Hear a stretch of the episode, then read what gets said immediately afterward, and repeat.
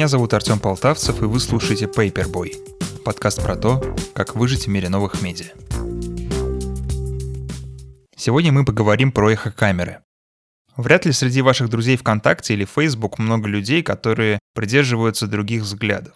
Мы редко вступаем в дискуссии, и большинство наших постов всегда собирают положительную реакцию. Даже если вы пишете про общественно-политические события, вполне вероятно, что вы не сталкиваетесь с негативом в вашу сторону и не сталкиваетесь с критикой.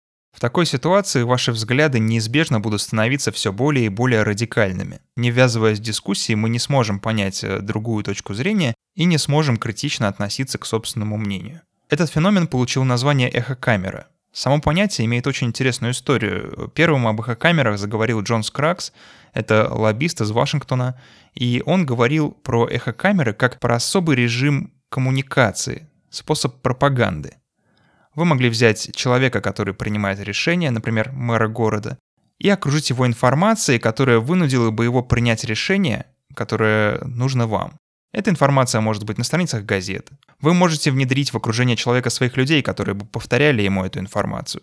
А, в любом случае, со временем он начнет э, видеть мир именно таким и примет э, то самое нужное, правильное решение. Интересно, что эхокамеры изначально были связаны с пропагандой, и это показывает нам, что эхокамеры не только стихийно могут возникать. Их могут создавать искусственно для того, чтобы продавить э, то или иное решение. В современном понимании эхокамера — это такая ситуация, в которой идеи подкрепляются их же сторонниками. Повторяя раз за разом одни и те же идеи в рамках какой-то партии, круга единомышленников или субкультуры, люди убеждаются в своей правоте. При этом информация внутри эхокамеры заглушает связи с внешним миром. И получается, что на входе в эхокамеру образуется такая идеологическая призма, которая все факты извне интерпретирует так, чтобы это удачно ложилось на внутреннюю идеологию. Иными словами, любое высказывание в рамках их камеры не ведет к дискуссии, оно ведет к поддакиванию. Вы говорите что угодно, вы получаете одобрение, э, со временем ваши взгляды становятся все более и более радикальными. Современные исследователи много говорят о роли эхокамер в интернете, а они появились гораздо раньше. Но в интернете создаются особые условия, которые способствуют э, появлению и росту эхокамер. Во-первых, это поисковая выдача, которая формируется на основании ваших предыдущих запросов. Со временем любой поисковик начинает подсовывать информацию, которая вам больше нравится. При этом, если новость находится за пределами зоны ваших интересов, то, скорее всего, вы ее и не увидите. По схожей логике работают умные ленты в социальных сетях.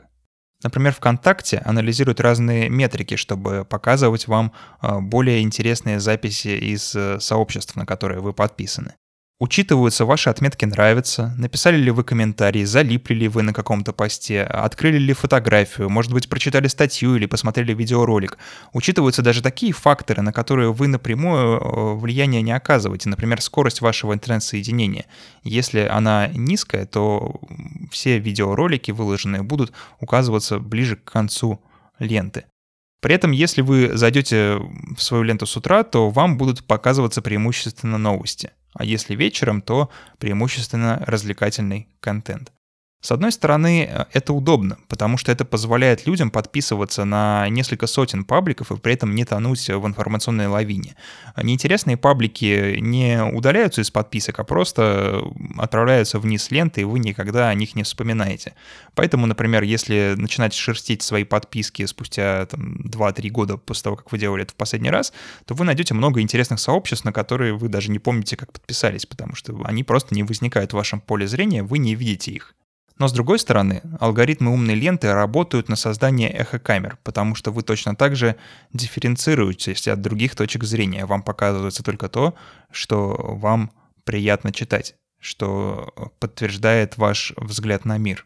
Кроме того, разработчики ВКонтакте не спешат афишировать полный алгоритм — говорится о том, на какие метрики он опирается, но при этом непонятно, в какой конкретной ситуации, на основании чего было принято решение показать вам этот пост раньше. И у умных лент есть потенциал неправильного использования. Их могут использовать для того, чтобы ввести вас в заблуждение. Их, скорее всего, будут использовать для этого. Например, после последних президентских выборов в США политологи заговорили о возможности распространения следующего эффекта. Перед выборами в вашей новостной ленте могут э, показываться определенные новости, которые заставят вас голосовать за того или иного кандидата. То есть вы будете видеть повестку дня э, глазами аудитории этого кандидата, и со временем вы начнете думать, что мир действительно такой есть, хотя поменялся только алгоритм, который предлагает вам записи. Эхокамеры опасны по своей природе, потому что они блокируют человеческую дискуссию. Находясь в эхокамере, мы уверены, что все люди с другими взглядами дураки. Нам кажется, что они просто не видят очевидных вещей и не могут уловить очевидные взаимосвязи, потому что наша картина мира полностью не согласуется с тем, что они говорят. Человек не имеет возможности оценить свои взгляды со стороны. Он не видит критики и не понимает, что она вообще возможна. Со временем это ведет к образованию радикальных течений, которые хотят утвердить свои взгляды силой. Также эхокамеры тесно связаны с концепцией Safe Space, которая впервые появилась в американских кампусах.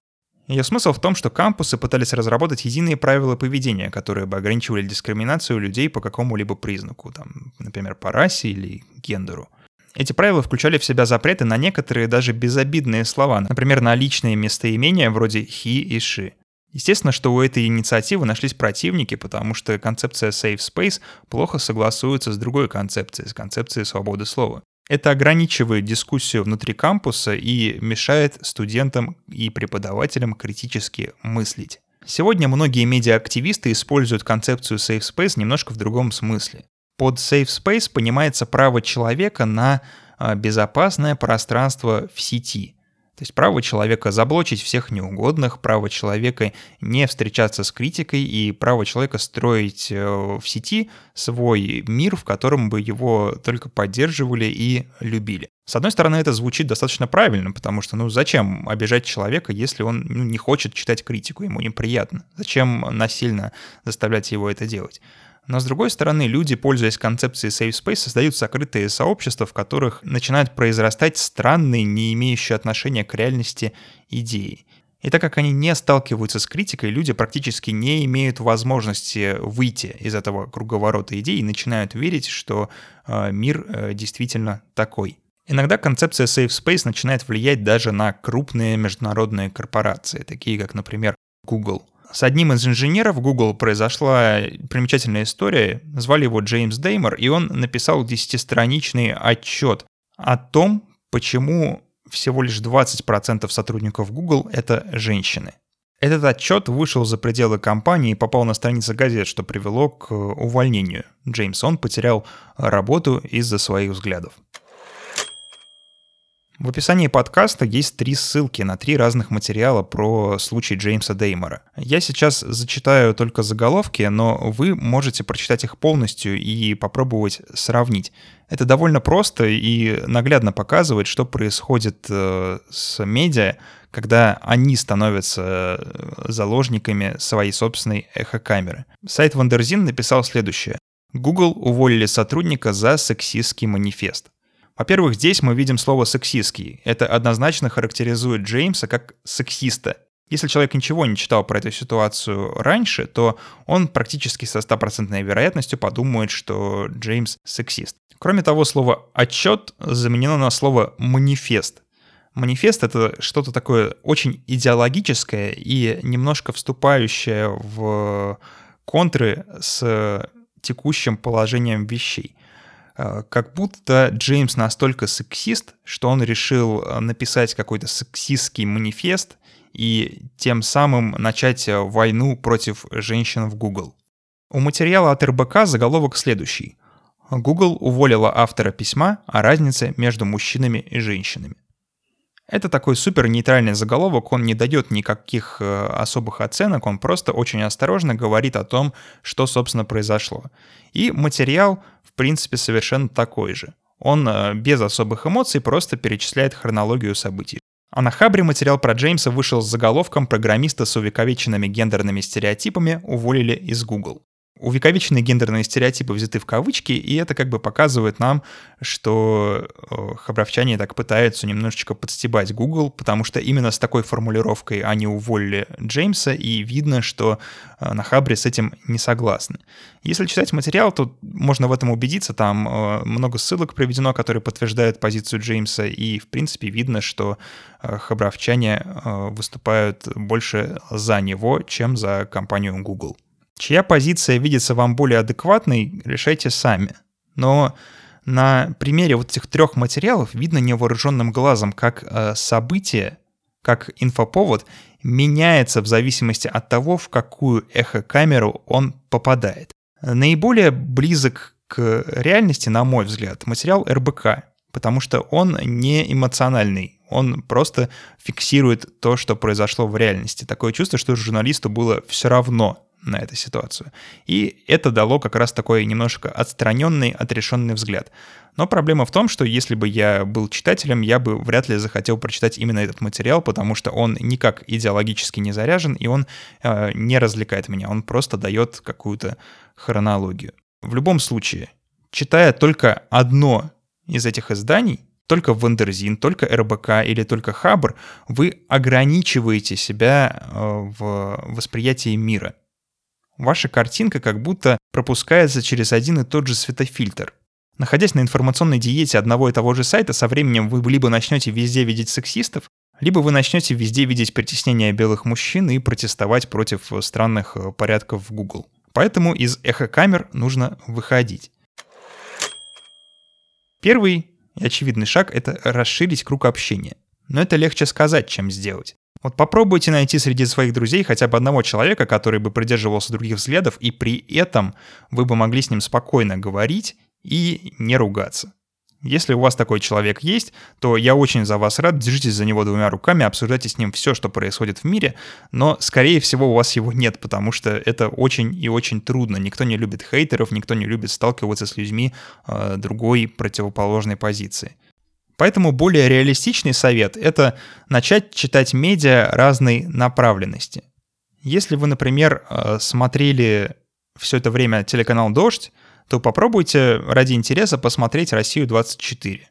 Сравните их информационные повестки, посмотрите, как они освещают одни и те же события, на что они делают упор, и где-то на пересечении их взглядов, вот какие-то вещи, про которые говорят они все.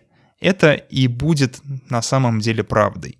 И последнее, что можно сделать, чтобы покинуть свою собственную эхокамеру, это начать следить за своей информационной диетой. Отключите умные ленты в социальных сетях. Вконтакте это можно сделать э, в десктопной версии, если вы перейдете на вкладку с новостями, и там справа будет э, значок огонька. Вот надо переключить тумблер, чтобы э, лента перестала быть умной и подавала вам все в хронологическом порядке.